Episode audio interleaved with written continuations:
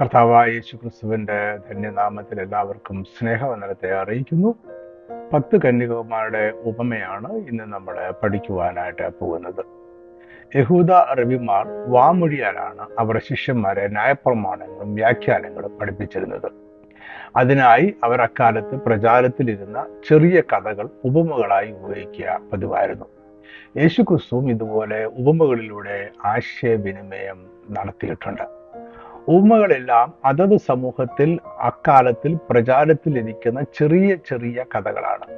ഇവയ്ക്കെല്ലാം ഒരു സാൻമാർഗിക പാഠമുണ്ടായിരിക്കും. ഇത് പറഞ്ഞുകൊണ്ടായിരിക്കും ഉപമകൾ അവസാനിക്കുന്നത്.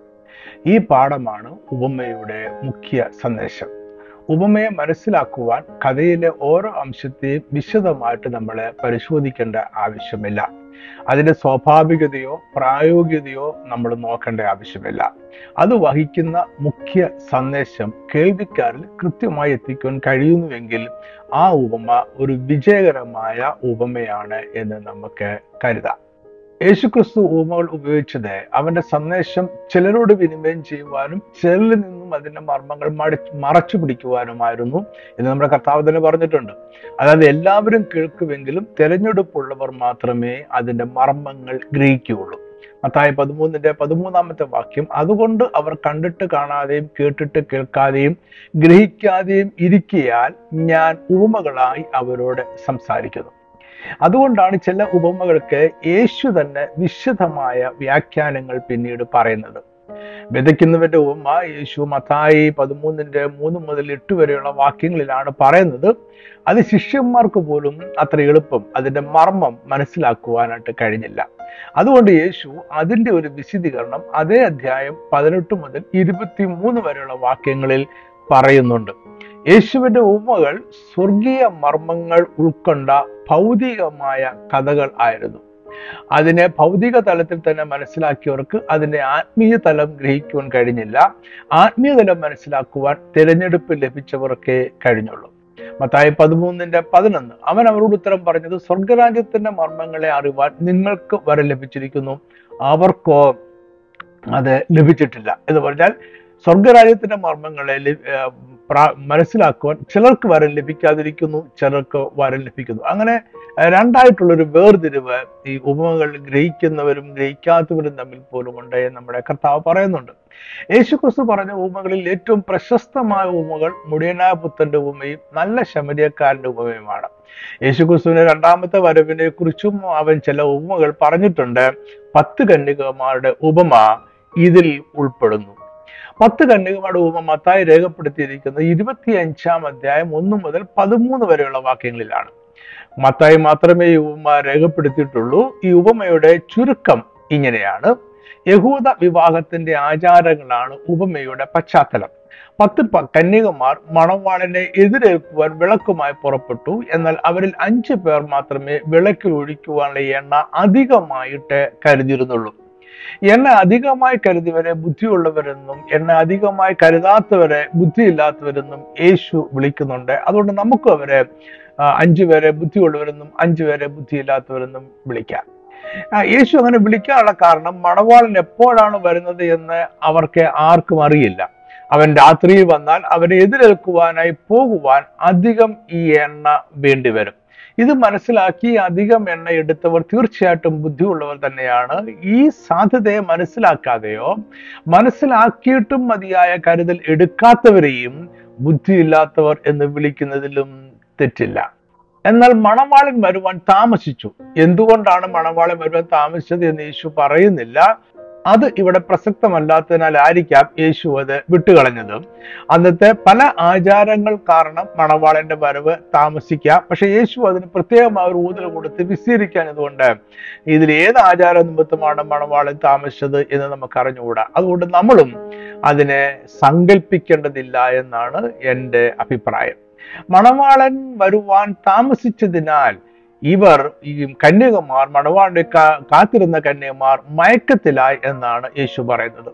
കുറെ കഴിഞ്ഞപ്പോൾ മണവാളം വരുന്നു എന്ന് ജനം ആർപ്പ് വിളിച്ചു. ഒരുപക്ഷെ മണവാളന്റെ കൂട്ടുകാരായിരിക്കാം ഈ ആർപ്പ് വിളിച്ച് മുമ്പേ വന്നവർ. അങ്ങനെ എല്ലാവരും അറിഞ്ഞു ഇതാ മണവാളം വരുന്നു എന്ന് അറിഞ്ഞു. അപ്പോൾ കന്യകമാർ ഉണർന്നു വിളക്ക് തെളിയിച്ചു. എന്നാൽ ഈ എണ്ണ കുറവായിരുന്നതിനാൽ അഞ്ച് കന്യകമാരുടെ വിളക്കിലെ തീ കെട്ടുപോയി. അതിനാൽ അവർ കുറെ എണ്ണ ബുദ്ധിയുള്ള കന്യകമാരോട് കടമായി ചോദിച്ചു എങ്കിലും അവർ കൊടുത്തില്ല. അവരുടെ പ്രവൃത്തി ന്യായമായിരുന്നു. എല്ലാവരുടെയും വിളക്ക് അണഞ്ഞു പോകുന്നതിനേക്കാൾ നല്ലത് കുറെ പേരുടെയെങ്കിലും വിളക്ക് കത്തുന്നതാണ്. ആരുടെയും വിളക്ക് വിളക്ക് കത്താത്തതായിട്ട് ആ സ്ഥിതിയിലേക്ക് വന്നു കഴിഞ്ഞാൽ മണവാളം വരുമ്പോൾ അവന് എതിരേൽക്കാൻ കഴിയത്തില്ല. അപ്പോൾ വിവാഹത്തിന്റെ ആഘോഷങ്ങൾ ആകെ അലങ്കോലപ്പെടും. അതൊരു കുറച്ചു പേരുടെയെങ്കിലും കയ്യിലെ എണ്ണ ഉണ്ടായിരിക്കുന്നതും മണവാളം വരുന്നവരെയും അത് കത്തിക്കൊണ്ട് നിൽക്കുന്നതുമായിരിക്കും ആ വിളക്ക് കത്തിക്കൊണ്ട് നിൽക്കുന്നതായിരിക്കും ഈ ഏറെ നല്ലത്. അവരുടെ ആ വാദം ശരിയാണ് കഴമ്പുള്ളതാണ് അതുകൊണ്ട് ബുദ്ധിയില്ലാത്തവർ എണ്ണ വാങ്ങുവാനായിട്ട് ആ, കച്ചവടക്കാരുടെ അടുക്കലേക്ക് പോയി.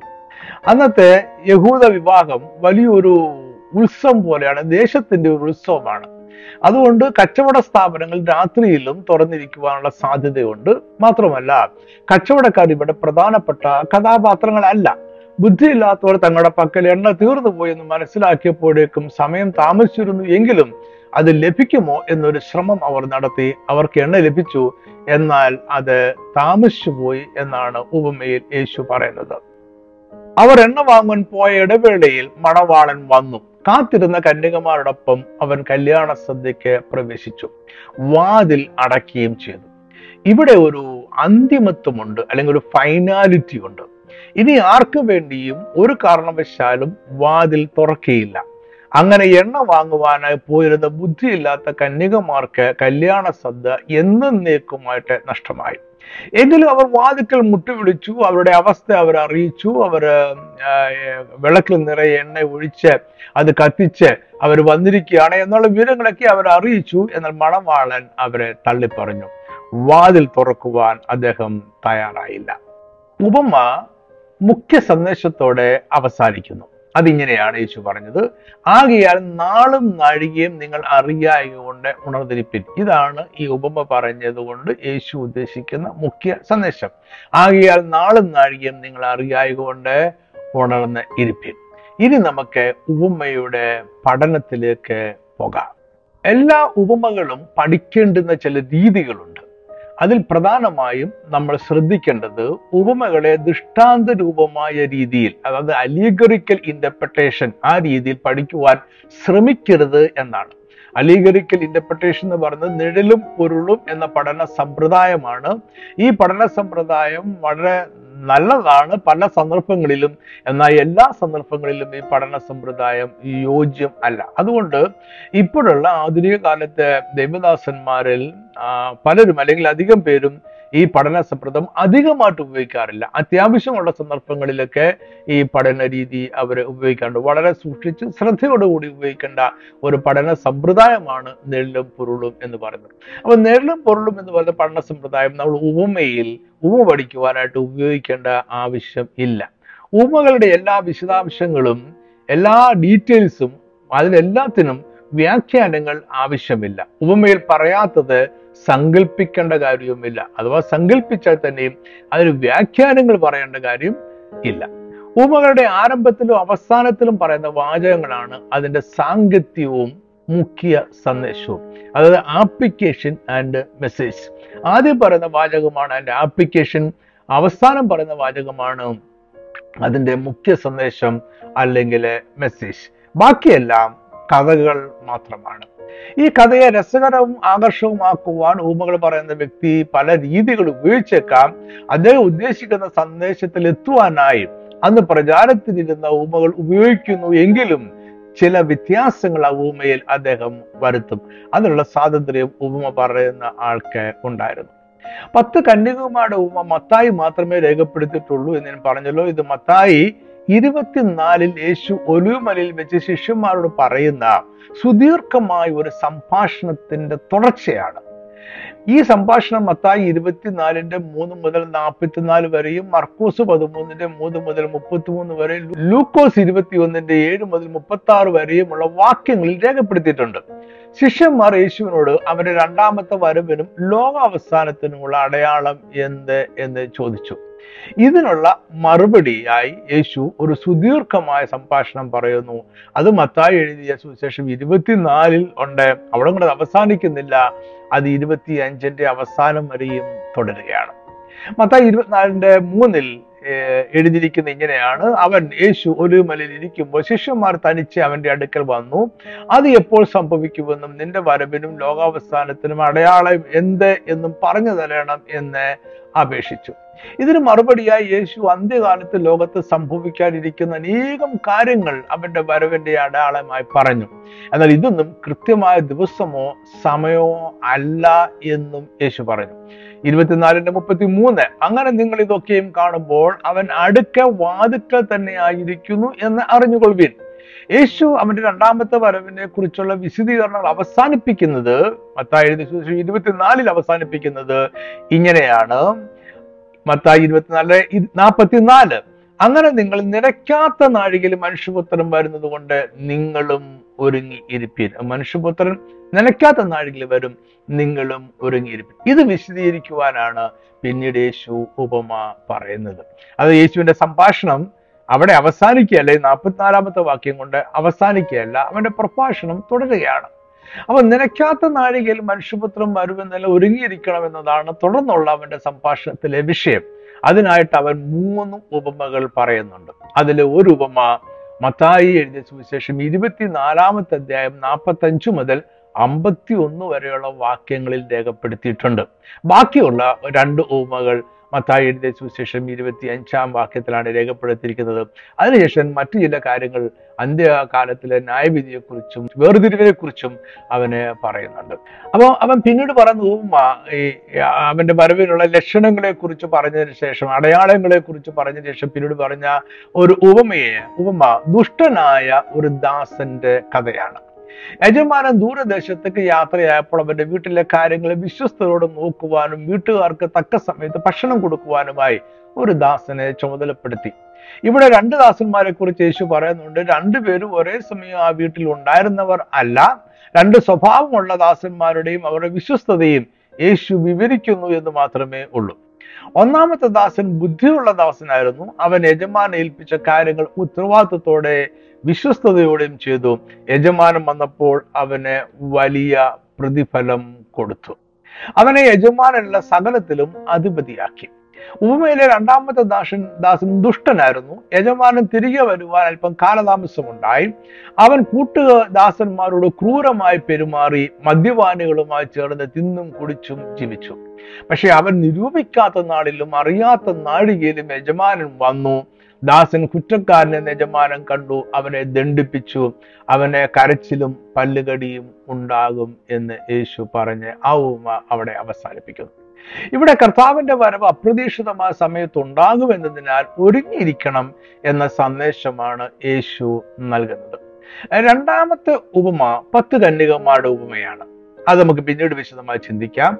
മൂന്നാമത്തെ ഉപമ താലന്തുകളുടെ ഉപമയാണ്. ഇവിടെയും യജമാനൻ ദൂരദേശത്തേക്ക് യാത്ര പോവുകയാണ്. പോകുന്നതിന് മുമ്പ് തന്റെ ദാസന്മാർക്ക് അവന്റെ സമ്പത്തിന്റെ ഒരു ഭാഗം അദ്ദേഹം വീതിച്ചു നൽകി. അവന്റെ അസാന്നിധ്യത്തിൽ അവർ അത് വ്യാപാരം ചെയ്ത് വർദ്ധിപ്പിക്കണമെന്നായിരുന്നു യജമാനന്റെ ഉദ്ദേശം.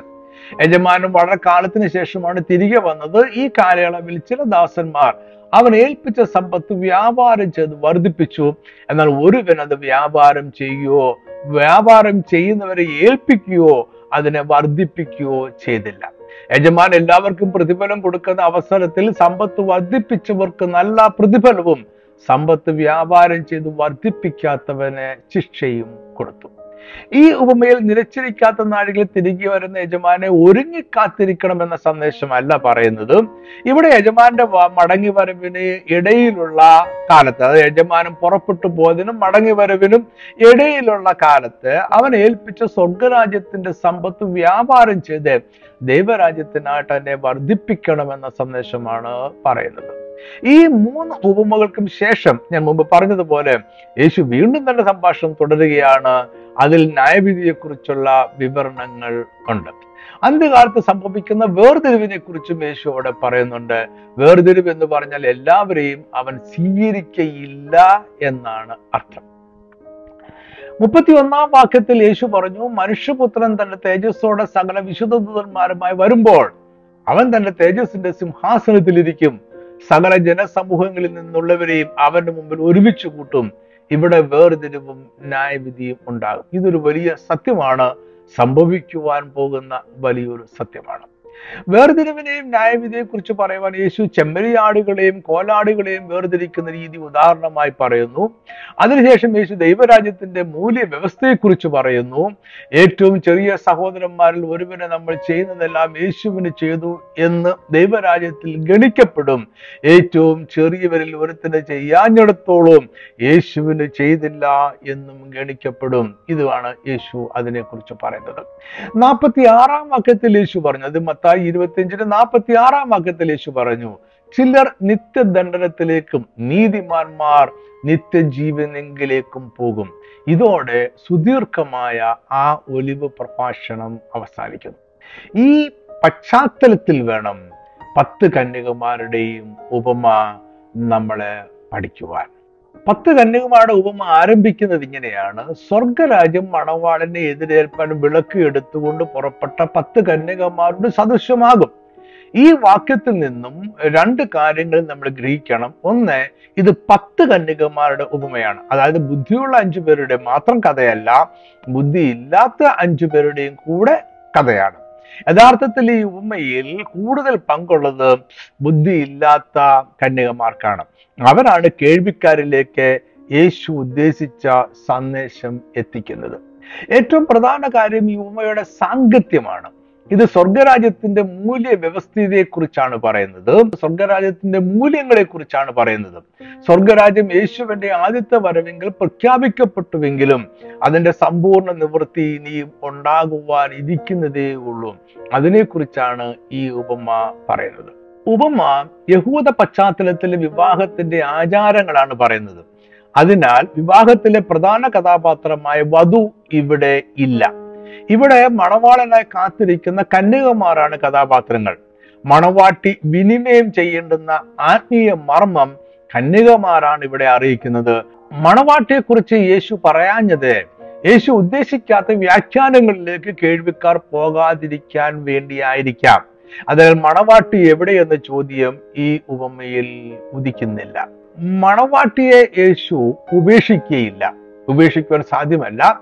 ഇവിടെ അഞ്ച് പേർ ബുദ്ധിയില്ലാത്ത കന്യകുമാരായിരിക്കുന്ന അഞ്ചു പേര് വിവാഹസന്ധിക്ക് പ്രവേശനം ലഭിക്കാതെ പുറന്തള്ളപ്പെട്ടു. എന്നാൽ മണവാട്ടി ഒരിക്കലും അങ്ങനെ പുറന്തള്ളുകയില്ല. അതുകൊണ്ടുകൂടായിരിക്കാം മണവാട്ടിക്ക് പകരമായി ഇവിടെ കന്യകമാരെ യേശു ഉപയോഗിക്കുന്നത്. ഇതിനെക്കുറിച്ച് നമുക്ക് തീർച്ചയില്ല. ഞാൻ എന്റെതായ ഒരു വ്യാഖ്യാനം പറഞ്ഞു എന്നേ ഉള്ളൂ. യേശു മണവാട്ടിയെക്കുറിച്ച് ഈ ഉപമയിൽ പറയുന്നില്ല. അതുകൊണ്ട് നമ്മളും ഈ മണവാട്ടി എവിടെ പോയി എന്നതിനെക്കുറിച്ച് സങ്കല്പിക്കേണ്ടത് ഇല്ല. ഈ ഉപമ യേശുവിന്റെ സുദീർഘമായ ഒരു സംഭാഷണത്തിന്റെ ഭാഗമാണ് എന്ന് ഞാൻ പറഞ്ഞു കഴിഞ്ഞല്ലോ. അവൻ ശിഷ്യന്മാരോട് പറഞ്ഞുകൊണ്ടിരുന്നത് അവന്റെ രണ്ടാമത്തെ വരവിനും ലോകാവസാനത്തിനുമുള്ള അടയാളങ്ങളാണ്. ഈ ഉപമയ്ക്ക് ശേഷം യേശു പറയുന്നതും ഇതേ വിഷയത്തെക്കുറിച്ചാണ്. അതിനാൽ ഈ ഉപമയും അവന്റെ രണ്ടാമത്തെ വരവിനെ കുറിച്ചാണ് എന്ന് ന്യായമായിട്ട് നമുക്ക് ചിന്തിക്കാം. ബുദ്ധിയില്ലാത്ത കന്യകമാർ എണ്ണ വാങ്ങി തിരികെ വരുമ്പോഴേക്കും വിവാഹ സദ്യയുടെ വാതിൽ അടച്ചിരുന്നു. അതിനാൽ അവർ കർത്താവേ കർത്താവേ ഞങ്ങൾക്ക് തുറക്കണമേ എന്ന് പറഞ്ഞു. ഇത് സാധാരണ ഒരു മണവാളനെ തോഴിമാർ വിളിക്കുന്ന രീതിയല്ല. അതായത് കർത്താവേ കർത്താവേ എന്ന് വിളിക്കുന്നത് സാധാരണ ഒരു മണവാളനെ അവന്റെ കൂട്ടുകാരോ അല്ലെങ്കിൽ കാത്തിരിക്കുന്ന തോഴിമാരായിട്ടുള്ള കന്യകമാരോ വിളിക്കുന്ന രീതിയല്ല.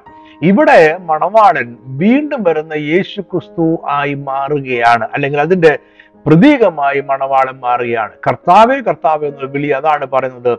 ഇത് വീണ്ടും വരുന്ന യേശുവിനെ കുറിച്ചാണ്. അതിനാൽ കന്യകമാരുടെ ഉപമ യേശുവിന്റെ രണ്ടാമത്തെ വരവിനെ കുറിച്ചാണ് നമ്മളോട് സംസാരിക്കുന്നത് നമ്മളോടൊരു ദൂത് അറിയിക്കുന്നത്. ആരാണ് കന്യകമാർ? ഇവർ മണവാളന്റെയോ മണവാട്ടിയുടെയോ സുഹൃത്തുക്കളാകാം. അവർ വിവാഹത്തിന്റെ ഭാഗമായ തോഴിമാരാണ്. ഉപമയിലെ തോഴിമാർ മണവാളന്റെ കൂട്ടരാണോ മണവാട്ടിയുടെ തോഴിമാരാണോ എന്ന് വ്യക്തമല്ല. യഹൂദ ആചാരത്തിൽ രണ്ടിനും സാധ്യതയുണ്ട്. വിവാഹത്തിനായി വധുവിന്റെ വീട്ടിലേക്ക് വരുന്ന മണവാളനെ വധുവിന്റെ തോഴിമാർ വഴിമധ്യേ കണ്ടുമുട്ടി. എതിരേറ്റ് മണവാട്ടിയുടെ വീട്ടിലേക്ക് കൊണ്ടുപോകാറുണ്ട്. അതുപോലെ തന്നെ മണവാട്ടിയെ കൂട്ടി വരവിന്റെ വീട്ടിലേക്ക് വരുന്ന മണവാളനെയും മണവാട്ടിയെയും സ്വീകരിക്കുന്ന തോഴിമാരും ഉണ്ട്. ഇവരിൽ ആരാണ് ഇവിടെ പറയുന്ന കന്യകുമാരെന്ന് വ്യക്തമല്ല. ഇവിടെ നമ്മുടെ ഊഹങ്ങൾക്കായി പോകേണ്ട കാര്യമില്ല. എന്നാൽ യേശുവിന്റെ രണ്ടാമത്തെ വരവുമായി ബന്ധപ്പെടുത്തുമ്പോൾ ഈ ഉമ്മയിൽ കന്യകമാർ മണവാട്ടിക്ക് പകരമായി നിൽക്കുന്നു എന്ന് പറയാം. അവരെയാണ് മണവാളൻ കൂട്ടിച്ചേർത്ത് വിവാഹ സദ്യക്ക് പ്രവേശിക്കുന്നത്. ഇവിടെ ഞാൻ കന്യകമാർ മണവാട്ടിക്ക് പകരമായി നിൽക്കുന്നു എന്ന് പറയാം എന്ന് പറയുമ്പോൾ ഉദ്ദേശിച്ചത് യേശുവിന്റെ രണ്ടാമത്തെ വരവിന് വേണ്ടി കാത്തിരിക്കുന്നവർ. ആ ഒരു കൂട്ടർക്ക് കൂട്ടരെയാണ് ഈ കന്യകമാർ പ്രതി പ്രതിനിധാനം ചെയ്യുന്നത്. ഞാൻ മുമ്പേ പറഞ്ഞതുപോലെ മണവാട്ടി യഥാർത്ഥ മണവാട്ടി കർത്താവ് വരുമ്പോൾ ഉപേക്ഷിക്കപ്പെടുന്നില്ല. അങ്ങനെ സംഭവിക്കുന്നില്ല. യഥാർത്ഥ മണവാട്ടി കർത്താവ് വരുമ്പോൾ സ്വീകരിക്കപ്പെടും. ഇവിടെ കന്യകമാരിൽ അഞ്ചു പേർ ഉപേക്ഷിക്കപ്പെടുന്നത് കൊണ്ട് യേശുവിന്റെ രണ്ടാമത്തെ വരവിനെ കാത്തിരിക്കുന്ന ഒരു കൂട്ടർ തങ്ങൾ മണവാട്ടിമാരാണ് എന്ന് പറഞ്ഞുകൊണ്ട് മണവാട്ടിമാരാണെന്ന് സ്വയം വിശ്വസിച്ചുകൊണ്ട് അങ്ങനെ അവകാശപ്പെടുന്ന പെട്ടുകൊണ്ട് കാത്തിരിക്കുന്ന ഒരു കൂട്ടരുടെ പ്രതീകങ്ങളാണ് അല്ലെങ്കിൽ പ്രതീകമാണ് ഈ കന്യകമാർ ഈ കന്യകമാരിൽ അഞ്ചു പേരെയാണ് മണവാളൻ കൂട്ടിച്ചേർത്ത് വിവാഹ സദ്യക്ക് പ്രവേശിക്കുന്നത്.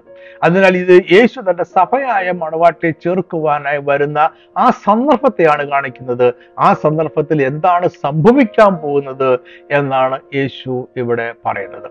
ഇവരെല്ലാവരും കന്യകമാർ ആയിരുന്നുവെന്നും അവർ മണവാളനെ കാത്തിരിക്കുന്നവർ ആയിരുന്നുവെന്നും അവരുടെ എല്ലാം കയ്യിൽ വിളക്കുണ്ടായിരുന്നുവെന്നും യേശു പറയുന്നുണ്ട്.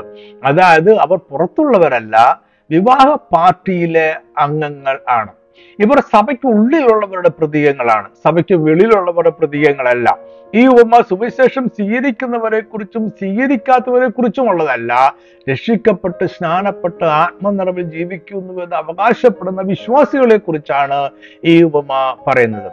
ഇവരിൽ ചിലരാണ് വിവാഹ സദ്യക്ക് പ്രവേശനം ലഭിക്കാതെ പുറത്താകാൻ പോകുന്നത്. അപ്പോൾ ബാഹ്യമായ രൂപത്തിലും പാപത്തിലും ഇവർ പത്ത് പേരും ഒരുപോലെ ഇരുന്നു. അവർ എല്ലാവരും കന്യകമാരായിരുന്നു. പത്തു പേരുടെയും കയ്യിൽ വിളക്കും ഉണ്ടായിരുന്നു. അവർ മണവാളനെ എതിരേൽക്കുവാൻ തയ്യാറായി നിൽക്കുന്നവരായിരുന്നു. എന്നാൽ ആന്തരികമായി അവരിൽ അഞ്ചു പേരുടെ തയ്യാറെടുപ്പിൽ അപാകത ഉണ്ടായിരുന്നു. ഉപമയുടെ തുടക്കത്തിൽ തന്നെ ഇവരെ ബുദ്ധിയുള്ളവർ ബുദ്ധി ഇല്ലാത്തവർ രണ്ടായി തിരിക്കുന്നതിനാൽ ഇവരുടെ ഭാവി രണ്ട് ദിശകളിലേക്കാണ് നീങ്ങുന്നത് എന്ന് നമുക്ക് അനുമാനിക്കാം. പുറപ്പെട്ട എന്ന വാക്ക് അവർ മണവാളനെ എതിരേൽക്കുവാനായി വീടിന് വെളിയിൽ തുറസായ ഒരു സ്ഥലത്തേക്ക് പോയി എന്ന അർത്ഥമാണ് നൽകുന്നത്. അവർ മണവാളൻ വരുന്ന വഴിയിൽ അങ്ങോട്ട് ചെന്നവനെ കണ്ടുമുട്ടി. അവനെ സ്വീകരിച്ച് വിവാഹ സദ്യയിലേക്ക് ഒരുമിച്ച് വരണം. അവിടെ അവർ വിവാഹ സദ്യയിലേക്ക് പ്രവേശിക്കും. അതാണ് എതിരേൽപ്പാൻ എന്ന വാക്ക് അർത്ഥമാക്കുന്നത്. ഇവിടെ എതിരേൽപ്പൻ എന്ന വാക്കിന്റെ ഗ്രീക്കിലെ അർത്ഥം അപ്പാൻഡിസിസ് എന്നതാണ്. ഇതേ വാക്ക് തന്നെയാണ് ഒന്ന് തെസ്ലോനിക്കർ നാലിന്റെ പതിനേഴിൽ എതിരേൽപ്പാൻ എന്ന് പറയുവാനും ഉപയോഗിച്ചിരിക്കുന്നത്.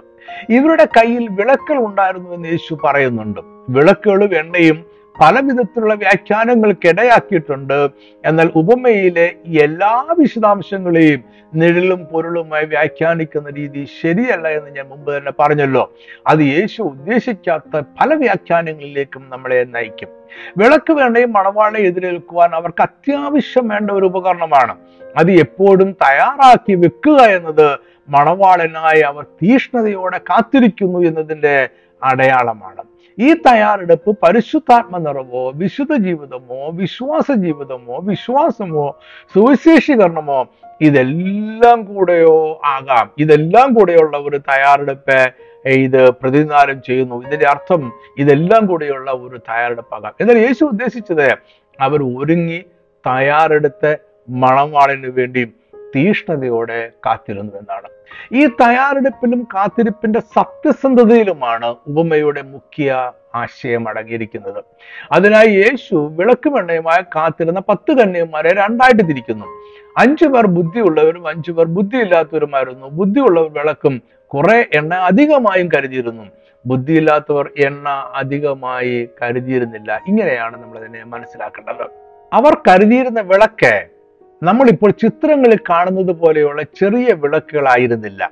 ചെറിയ തിരിയുള്ള വിളക്കുകൾക്ക് പ്രകാശം കുറവാണ്. അത് രാത്രിയിൽ മണവാളിനെ സ്വീകരിക്കുവാൻ പര്യാപ്തമല്ല. ഈ വിളക്ക് അവർ കയ്യിൽ കരുതിയിരുന്നത് വെറും ഒരു അലങ്കാരത്തിന് വേണ്ടിയല്ല വെറും ഒരു ഭംഗിക്ക് വേണ്ടിയല്ല അത് വെളിച്ചത്തിന് വേണ്ടി തന്നെയാണ്. മാത്രമല്ല വീടിന്റെ വെളിയിൽ തെരുവുകളിൽ ചെറിയ തിരിയുള്ള വിളക്കുകൾ കാറ്റിടിച്ച് കെട്ടുപോകും. അതും ചടങ്ങിന് യോജ്യം അല്ല. അവർ ഉപയോഗിച്ചിരുന്നത് പന്തം പോലെയുള്ള വിളക്കുകളായിരുന്നു എന്നാണ് ചരിത്രകാരന്മാർ പറയുന്നത്. അക്കാലത്ത് ലഭ്യമായിരിക്കുന്ന ചില ചിത്രങ്ങളിലും ഈ പത്ത് കന്യകുമാരുടെ ഉപകൾ രേഖപ്പെടുത്തിയിട്ടുണ്ട് വരച്ചു വെച്ചിട്ടുണ്ട്. അതിൽ ഈ കന്യകുമാർ കയ്യിൽ കരുതിയിരിക്കുന്നത് നീളമുള്ള പന്തം പോലെയുള്ള വിളക്കൾ ആയിരുന്നു. അതിന് ചെറിയ വ്യത്യാസമുണ്ട്. നമ്മുടെ നാട്ടിലെ പന്തങ്ങളുമായിട്ട് ചെറിയ വ്യത്യാസമുണ്ട്. ഇതൊരു നീളമുള്ള വടിയുടെ ഒരു അഗ്രത്തിൽ ഒരു ചെറിയ ലോഹ നിർമ്മിതമായ ഒരു പാത്രം ഉറപ്പിക്കും. അങ്ങനെയാണ് പന്തം ഉണ്ടാക്കിയിരുന്നത്. ആ പാത്രത്തിൽ കുറച്ച് തിരി ഇട്ടിരിക്കും. അതിന്റെ അകത്ത് ഈ എണ്ണയും ഒഴിക്കും. എണ്ണ ഒഴിച്ചിട്ട് ഈ തിരി കത്തിക്കും. അങ്ങനെയാണ് അന്നത്തെ പന്തം ഈ കന്യകുമാർ കരുതിയിരുന്ന പന്തം ഉണ്ടാക്കിയിരിക്കുന്നത്. ഈ തിരി തന്നെ കത്തി പോകാതിരിക്കാൻ വേണ്ടിയാണ് ഇതിനകത്ത് പാത്രത്തിൽ എണ്ണ ഒഴിക്കുന്നത്. അപ്പൊ കൂടുതൽ നേരം ഇത് കത്തിക്കുകയും ചെയ്യും. ഇതിന് നല്ല പ്രകാശം ഉണ്ടായിരിക്കും. അത് സാധാരണ ഉണ്ടാകുന്ന കാറ്റിൽ കെട്ടുപോകുകയില്ല ഇതാണ് കന്യകമാർ കയ്യിൽ കരുതിയിരുന്നത്. അപ്പൊ വിളക്കിന്റെ രൂപവും വലുപ്പവും ഉപമയുടെ വ്യാഖ്യാനത്തിൽ ഒരു പ്രധാനപ്പെട്ട വിഷയമല്ല. എങ്കിലും വിളക്കിൽ എണ്ണ എത്രമാത്രം ആവശ്യമായിരുന്നു എന്നതിന് ഒരു ധാരണ ഉണ്ടാകുവാൻ ഇത് സഹായിക്കും എന്നതുകൊണ്ടാണ് ഞാനിത് പറഞ്ഞത്. അത് മാത്രമല്ല ഈ വിളക്കിനെയും എണ്ണയെയും തീയെയും പല വിധത്തിൽ നമ്മൾ വ്യാഖ്യാനിക്കാറുണ്ട്. അത് എന്തായിരുന്നാലും സാധാരണ ഉണ്ടാകുന്ന കാറ്റിൽ തീ കെട്ടുപോകാത്ത ഒരു വിളക്കായിരുന്നു കന്യകമാർ കരുതിയിരുന്നത്. ഇതിനാണ് ഏറ്റവും പ്രാധാന്യമുള്ളത്. സാധാരണ ഉണ്ടാകുന്ന കാറ്റിൽ കെട്ടുപോകാത്ത ഒരു വിളക്കായിരിക്കണം. മണവാളൻ വരുന്നതിന് വേണ്ടി കാത്തിരിക്കുന്ന നമ്മൾ കയ്യിൽ കരുതേണ്ടത്. അഞ്ചാം വാക്യത്തിൽ പിന്നെ മണവാളൻ താമസിക്കുമ്പോൾ എല്ലാവരും മയക്കം പിടിച്ചു തുടങ്ങിയെന്ന് യേശു പറയുന്നു. എന്തുകൊണ്ടാണ് മണവാളൻ വരുവാൻ താമസിച്ചെന്ന് യേശു പറയുന്നില്ല? അതിന് അക്കാലത്ത് പല കാരണങ്ങളുണ്ടെന്ന് മുമ്പ് സൂചിപ്പിച്ചല്ലോ. എന്നാൽ അതിവിടെ പ്രസക്തമല്ല കാരണം യേശു അതിനെക്കുറിച്ച് പറഞ്ഞില്ലല്ലോ. യേശു അതിനെക്കുറിച്ച് വിശദീകരിച്ചുമില്ല. അതുകൊണ്ട് നമ്മളും അതിനെ സങ്കല്പിക്കാതെ അങ്ങ് വിടുകയാണ്. മണവാളൻ താമസിക്കുമ്പോൾ എല്ലാവരും മയക്കം പിടിച്ചു ഉറങ്ങി. മണവാളിനെ എതിരേൽക്കുവാനായി വീടിന് പുറത്തേക്ക് പുറപ്പെട്ട കന്യകമാർ ഒരു പൊതുസ്ഥലത്ത് ഉറങ്ങി എന്നതിന് ഒരു സ്വാഭാവികതയില്ല. അതിനാൽ യേശു ഇവിടെ മണവാളന്റെ വരവ് കന്യകുമാർ പ്രതീക്ഷിച്ചതിലും താമസിച്ചു എന്ന് പറയുക മാത്രമാണ് ചെയ്യുന്നത്. അങ്ങനെ വേണം നമ്മളതിനെ മനസ്സിലാക്കുവാൻ. അത്രയും നമ്മളതിനെ മനസ്സിലാക്കിയാൽ മതിയാകും. കന്യകുമാർ മയക്കം പിടിച്ച് ഉറങ്ങി എന്നതിന് സാധ്യമായ ഒരു വ്യാഖ്യാനമുണ്ട്. മത്തായി ഇരുപത്തിനാലിന്റെ മുപ്പത്തിയേഴ് മുതൽ മുപ്പത്തി ഒമ്പത് വരെയുള്ള വാക്യങ്ങളിൽ യേശു ക്രിസ്തുവിന്റെ രണ്ടാമത്തെ വരവിന്റെ ലക്ഷണങ്ങൾ വിവരിക്കുമ്പോൾ അവൻ നോഹയുടെ കാലത്തെക്കുറിച്ച് നമ്മളെ ഓർമ്മിപ്പിക്കുന്നുണ്ട്. വാക്യം ഇങ്ങനെയാണ്. മത്തായി ഇരുപത്തിനാലിന് മുപ്പത്തിയേഴ് മുതൽ മുപ്പത്തി ഒമ്പത് വരെയുള്ള വാക്യങ്ങൾ. നോഹയുടെ കാലം പോലെ തന്നെ മനുഷ്യപുത്രന്റെ വരവാകും ജലപ്രളയത്തിന് മുമ്പുള്ള കാലത്ത് നോഹ പട്ടകത്തിൽ കയറിയ നാൾ വരെ അവർ തിന്നും കുടിച്ചും വിവാഹം കഴിച്ചും വിവാഹത്തിന് കൊടുത്തും പോന്നു. ജലപ്രളയം വന്നു. എല്ലാവരെയും നീക്കിക്കളയുവോളം അവർ അറിഞ്ഞതും ഇല്ല. മനുഷ്യപുത്രന്റെ വരവും അങ്ങനെ തന്നെ ആകും. അപ്പൊ അവർ തിന്നും കുടിച്ചും വിവാഹം കഴിച്ചും വിവാഹത്തിന് കൊടുത്തും പോന്നു എന്ന വാക്കുകൾക്ക് അന്നത്തെ ജനങ്ങൾ സാധാരണ ജീവിതം നയിച്ചു പോന്നു എന്ന ആശയമാണ് ഉള്ളത്. തിന്നുകയും കുടിക്കുകയും വിവാഹം കഴിക്കുകയും ചെയ്തത് തെറ്റാണെന്നല്ല യേശു പറഞ്ഞത്. അന്നത്തെ ജനങ്ങൾ സാധാരണമായ ഒരു ജീവിതം നയിച്ചു എന്നാണ് യേശു ഉദ്ദേശിച്ചത്. പെട്ടെന്നാണ് അവിടെ ജലപ്രളയം ഉണ്ടായത്. ഇതേ ആശയം തന്നെയാണ് കന്യകുമാരുടെ ഉപമയിലും യേശു കൊണ്ടുവരുന്നത്. പിന്നെ മണവാളൻ താമസിക്കുമ്പോൾ എല്ലാവരും മയക്കം പിടിച്ച് തുടങ്ങി. ഇത് എന്തെങ്കിലും അപാകത ഉണ്ടായിരുന്നതായിട്ട് യേശു ഇവിടെ പറയുന്നില്ല. കാരണം അർദ്ധരാത്രിക്കോ മണവാളം വരുന്നു. അവനെതിരേൽപ്പാൻ പുറപ്പെടുവിൻ എന്ന ആർപ്പുവിളി ഉണ്ടായപ്പോൾ അവർ പത്ത് പേരും ഉണർന്നു. അവർ വിളക്ക് തെളിയിച്ചു. മണവാളിനെ എതിരേൽപ്പാൻ പുറപ്പെട്ടു. ഓ മയക്കം. മണവാളിനെ എതിരേൽക്കുവാൻ ഒരു തടസ്സമായി മാറിയില്ല. മണവാളം വരുന്നു എന്നുള്ള ആർപ്പുവിളി ഉണ്ടായപ്പോൾ അവർ പെട്ടെന്ന് മയക്കമൊക്കെ വിട്ട് എഴുന്നേറ്റ് മണവാളിനെ സ്വീകരിക്കുവാനായിട്ട് വിളക്ക് കത്തിച്ച് അവരെ പുറപ്പെട്ടു. ഇവിടെ അർദ്ധരാത്രി എന്നതുകൊണ്ട് യേശു ഉദ്ദേശിക്കുന്നത് എന്താണ്? അർദ്ധരാത്രി എന്താണ് എന്ന് യേശു ഇരുപത്തിനാലാം അധ്യായത്തിൽ വിവരിച്ചു പറഞ്ഞിട്ടുണ്ട്. ഒന്നുണ്ട് വാക്യങ്ങൾ നമുക്ക് വായിക്കാം. മത്തായി ഇരുപത്തിനാലിന്റെ ആറ് മുതൽ ഒമ്പത് വരെയുള്ള വാക്യങ്ങൾ. നിങ്ങൾ യുദ്ധങ്ങളെയും യുദ്ധശ്രുതികളെയും കുറിച്ചും കേൾക്കും. ചഞ്ചലപ്പെടാതിരിപ്പാൻ സൂക്ഷിച്ചുകൊള്ളുവീൻ. അത് സംഭവിക്കേണ്ടത് തന്നെ. എന്നാൽ അത് അവസാനമല്ല. ജാതി ജാതിയോടും രാജ്യം രാജ്യത്തോടും എതിർക്കും. ക്ഷാമവും ഭൂകമ്പവും അവിടെ ഇവിടെ ഉണ്ടാകും. എങ്കിലും ഇതൊക്കെയും ഈറ്റുനോവിന്റെ ആരംഭം അത്രേ. അന്ന് അവർ നിങ്ങളെ ഉപദ്രവത്തിന് ഏൽപ്പിക്കുകയും കൊല്ലുകയും ചെയ്യും. എന്റെ നാമനിമിത്തം സകല ജാതികളും നിങ്ങളെ പകയ്ക്കും. ഇതാണ് അർദ്ധരാത്രി സമയം. അതിന്റെ അടയാളങ്ങൾ ഇതൊക്കെയാണ്. മത്തായി ഇരുപത്തിയഞ്ചിന്റെ ഏഴാം വാക്യത്തിൽ മണവാളം വരുന്നു എന്ന് ആർപ്പുവിളി ഉണ്ടായപ്പോൾ കന്യകമാരും എല്ലാവരും എഴുന്നേറ്റ് വിളക്ക് തെളിയിച്ചു എന്നാണ് നമ്മൾ വായിക്കുന്നത്. അതിന്റെ അർത്ഥം പത്ത് പേരുടെയും വിളക്കിൽ എണ്ണയുണ്ടായിരുന്നു. അത് കത്തുകയും ചെയ്തു. എന്നാൽ ഇവിടെയുള്ള പ്രശ്നം എന്താണ് എന്ന് അടുത്ത വാക്യം പറയുന്നു. ബുദ്ധി ഇല്ലാത്തവരുടെ വിളക്ക് കെട്ടുപോയി. കാരണം അതിനകത്ത് ആവശ്യത്തിന് എണ്ണ ഉണ്ടായിരുന്നില്ല. അധികമായി എണ്ണ അവർ കരുതിയിരുന്നില്ല. അതുകൊണ്ട് വീണ്ടും എണ്ണ ഒഴിച്ച് ആ വിളക്കിൽ തിരിയെ അല്ലെങ്കിൽ തീയെ കെടാതെ സൂക്ഷിക്കുവാൻ അവർക്ക് കഴിഞ്ഞില്ല. അവിടെയാണ് പ്രശ്നം ഇരിക്കുന്നത്. അധികമായ എണ്ണ അവർ കരുതിയിട്ടുണ്ടായിരുന്നില്ല. ഇത് തയ്യാറെടുപ്പിന്റെ ആത്മാർത്ഥത ഇല്ലായ്മയാണ് കാണിക്കുന്നത്. പുറമെ അവർ ഞങ്ങൾ തയ്യാറെടുത്തിരിക്കുന്നതിന് ഭാവമുണ്ട് എങ്കിലും ഉള്ളിന്റെ ഉള്ളിൽ അവർക്ക് ആത്മാർത്ഥമായ ഒരു തയ്യാറെടുപ്പ് ഇല്ലായിരുന്നു. വിളക്കിൽ എണ്ണയില്ലാതെ മണവാളിനെ എതിരേൽക്കുവാൻ പോകുക സാധ്യമല്ല. അത് അവർ വിവാഹ പാർട്ടിയിലെ അംഗമല്ല എന്നോ വിവാഹ ആഘോഷത്തെ അലങ്കോലപ്പെടുത്തുവാൻ ശ്രമിക്കുന്നവരാണോ എന്ന തെറ്റിദ്ധാരണ പരത്തും അതിനാൽ വിളക്കും എണ്ണയും മണവാളിനെ സ്വീകരിക്കാൻ പോകുന്നവർക്ക് അത്യാവശ്യമാണ്. ബുദ്ധി ഇല്ലാത്തവർ കുറെ എണ്ണ ബുദ്ധിയുള്ളവരുടെ കടം ചോദിച്ചു എന്ന് നമ്മൾ എന്ന് യേശു പറയുന്നുണ്ട്. എന്നാൽ അവർ എണ്ണ കടം കൊടുക്കുവാൻ തയ്യാറായില്ല. കാരണം ഇപ്പോൾ മണവാളൻ വരുന്നു എന്ന ആർപ്പുവിളി ഉണ്ടായതേ ഉള്ളൂ. മണവാളൻ വന്നിട്ടില്ല. മണവാളൻ ഉടൻ വരും. മണവാളൻ വരുന്നു എന്ന ആർപ്പുവിളി ഒരു ആരംഭം മാത്രമേ ആകുന്നുള്ളൂ. മൊത്തം ഇരുപത്തിനാലിന്റെ എട്ട് എങ്കിലും ഇതൊക്കെയും ഈറ്റുനോവിന്റെ ആരംഭം അത്രേ. മാത്രമല്ല ഈ എണ്ണ കടം കൊടുക്കാൻ കഴിയുന്നതാണോ എന്ന കാര്യത്തിൽ നമുക്കൊരു സംശയം അവിടെയുണ്ട്. അത് അവിടെ തന്നെ നിൽക്കട്ടെ. കാരണം നമുക്കതിന് മതിയായിട്ടുള്ള തെളിവുകൾ ഉപമയിൽ ഇല്ലല്ലോ. ആപ്പുവിളിക്കും മണവാളം പ്രത്യക്ഷമാകുന്നതിനും ഇടയിൽ ഒരു ചെറിയ ഇടവേളയുണ്ട്. അവനെ എതിരേൽപ്പം പുറപ്പെടുവീൻ എന്നായിരുന്നു ആർപ്പുവിളി ഈ വിളി മയക്കത്തിലായിരിക്കുന്നവരെ വിളിച്ചു ഉണർത്തുകയാണ്. അതിന് ഉദ്ദേശം അത് തന്നെയാണ്. പുറപ്പാടിന്റെ ഈ ഇടവേളയിലാണ് കന്യകമാർ അവരുടെ വിളക്ക് തെളിച്ചത് അതായത് മണവാളൻ യഥാർത്ഥത്തിൽ പ്രത്യക്ഷമാകുന്നതിന്റെയും ഇവരുടെ പുറപ്പാടിന്റെയും ഇടയിൽ ഒരു ചെറിയ ഇടവേളയുണ്ട്.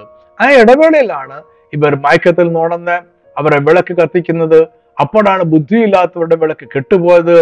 അവരുടെ പക്കൽ അധികമായി എണ്ണയില്ല എന്നവർ തിരിച്ചറിഞ്ഞത്. അവർ ബുദ്ധിയുള്ളവരുടെ എണ്ണ കടം ചോദിച്ചത്. ഈ ഇടവേളയിലാണ് അവർ കച്ചവടക്കാരുടെ അടുക്കൽ വ്യാപാരി അടുക്കൽ പോയി എണ്ണ വാങ്ങിച്ചുകൊണ്ട് വേഗത്തിൽ തിരിച്ചു വരാം എന്ന് കരുതിയത്. എന്നാൽ മണവാളിന്റെ വരവിന് ഇനിയും സമയമുണ്ട് എന്നതിനാൽ എത്ര നേരം വിളക്കുമായി പുറപ്പെട്ട് വീടിന് വെളിയിൽ പൊതുസ്ഥലത്ത് നിൽക്കണം എന്ന് തീർച്ചയില്ല എന്നതുകൊണ്ട് ബുദ്ധിയുള്ള അഞ്ചു പേർ അവരെ എണ്ണ ആർക്കും കടം കൊടുക്കുവാൻ തയ്യാറായില്ല. അതുകൊണ്ട് ബുദ്ധിയില്ലാത്തവർ എണ്ണ വാങ്ങുവാനായി വ്യാപാരികളുടെ അടുക്കലേക്ക് പോയി. മണവാളം വരുമ്പോഴേക്കും എല്ലാവരുടെയും അത് പത്ത് കന്യകുമാരുടെ കയ്യിലുള്ളയും എണ്ണ തീർന്നു. എല്ലാവരുടെയും വിളക്ക് കെട്ടുപോകുന്നു. നല്ലതല്ല എന്ന് ബുദ്ധിയുള്ളവർ ഈ ബുദ്ധിയില്ലാത്തവരെ ഓർമ്മിപ്പിച്ചു.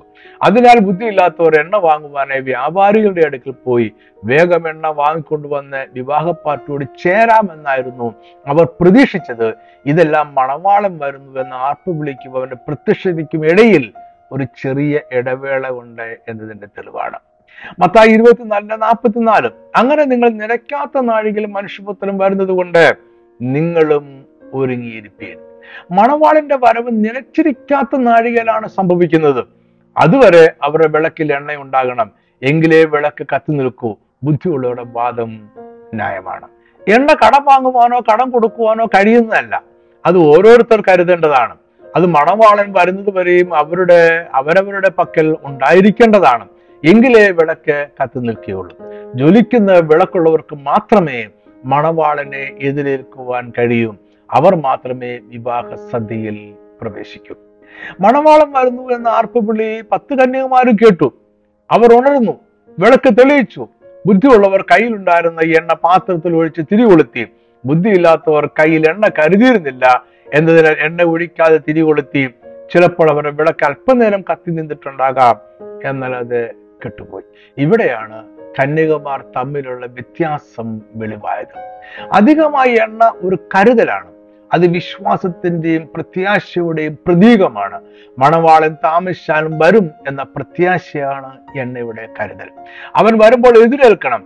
അവനോടുകൂടെ വിവാഹ സദ്യയിൽ പ്രവേശിക്കണമെന്ന തീഷ്ണമായ ആഗ്രഹമാണ് അധികം എണ്ണ കരുതലിലൂടെ ബുദ്ധിയുള്ള കന്യകമാർ പ്രകടിപ്പിക്കുന്നത്. ബുദ്ധിയില്ലാത്ത കന്യകമാർ എണ്ണ വാങ്ങുവാൻ പോയപ്പോൾ മണവാളൻ വന്നു. അവൻ കത്തുന്ന വിളക്കിലുണ്ടായിരുന്ന അഞ്ച് കന്യകമാരോടൊപ്പം വിവാഹ സദ്യയിൽ പ്രവേശിച്ചു. വാതിൽ അടക്കുകയും ചെയ്തു. ഇതിനുശേഷം സംഭവിച്ചതാണ് ഏറ്റവും ദാരുണമായ സംഭവം. ബുദ്ധിയില്ലാത്ത കന്യകമാർ വേഗം വ്യാപാരികളുടെ അടുക്ക് പോയി എണ്ണ വാങ്ങിച്ചു. അവർ വിളക്കിൽ എണ്ണ നിറച്ചു. കത്തുന്ന വിളക്കുമായി അവർ മണവാളന്റെ അടുക്കൽ വന്നു. പക്ഷെ അപ്പോഴേക്കും വിവാഹ സദ്യയുടെ വാതിൽ അടച്ച് കഴിഞ്ഞിരുന്നു. അവർ വാതിക്കൽ മുട്ടി വിളിച്ചു കർത്താവേ കർത്താവേ ഞങ്ങൾക്ക് തുറക്കണമേ എന്ന് പറഞ്ഞു. എന്നാൽ അടഞ്ഞ വാതിൽ വീണ്ടും തുറക്കുകയില്ല. മണവാളൻ അവരോട് ഞാൻ നിങ്ങളെ ഒരു നാളും അറിയുന്നില്ല എന്ന് സത്യമായിട്ട് നിങ്ങളോട് പറയുന്നു എന്ന് പറഞ്ഞു. അവർക്ക് ഇനി മറ്റൊരു അവസരം ലഭിക്കുകയില്ല ഇവിടെ നമ്മൾ ഓർക്കുന്ന മറ്റൊരു വേദഭാഗമുണ്ട്. മത്തായി ഏഴിന്റെ ഇരുപത്തിരണ്ട് ഇരുപത്തി മൂന്ന് വാക്യങ്ങൾ. കർത്താവെ കർത്താവെ നിന്റെ നാമത്തിൽ ഞങ്ങൾ പ്രവചിക്കുകയും നിന്റെ നാമത്തിൽ ഭൂതങ്ങളെ പുറത്താക്കും നിന്റെ നാമത്തിൽ വളരെ വീര്യപ്രവൃത്തികൾ പ്രവർത്തിക്കുകയും ചെയ്തില്ലയോ എന്ന് പലരും ആ നാളിൽ എന്നോട് പറയും. അന്ന് ഞാൻ അവരോട് ഞാൻ നിങ്ങളെ ഒരു നാളും അറിഞ്ഞിട്ടില്ല. അധർമ്മം പ്രവർത്തിക്കുന്നവരെ എന്നെ വിട്ടുപോകുവേനെന്ന് തീർത്ത് പറയും. അന്ത്യന്യായവിധിയുടെയും വേർതിരിവിന്റെയും ദിവസം സംഭവിക്കുന്ന ഒരു ദുരന്തം ആണിത്. യേശുക്രിസ്തുവിന്റെ നാമത്തിൽ പ്രവചിക്കുകയും ഭൂതങ്ങളെ പുറത്താക്കുകയും വളരെ വീരപ്രവൃത്തികൾ പ്രവർത്തിക്കുകയും ചെയ്ത ഒരു കൂട്ടർ പോലും അന്ന് തിരസ്കരിക്കപ്പെടും. കാരണം യേശു അവരെ ഒരു നാളും നിങ്ങളെ അറിഞ്ഞിട്ടില്ല എന്ന് പറഞ്ഞ് അവർ അതുവരെ ചെയ്തെല്ലാം അധർമ്മം മാത്രമാണ് എന്ന് പറഞ്ഞ് അവരെ തിരസ്കരിക്കും. ബുദ്ധിയില്ലാത്ത കന്യകമാരും തള്ളപ്പെടുകയാണ്. അവർ ഒരുങ്ങി കാത്തിരുന്നില്ല എന്നതാണ് അവരുടെ കുറ്റം. ഇവിടെ എന്താണ് ബുദ്ധി എന്തല്ല ബുദ്ധി എന്ന ചിന്ത കൂടി വരുന്നുണ്ട്. മണവാളൻ താമസിച്ചാലും വരുമെന്ന് പ്രതീക്ഷിച്ചുകൊണ്ട് കാത്തിരിക്കുന്നതാണ് ബുദ്ധി.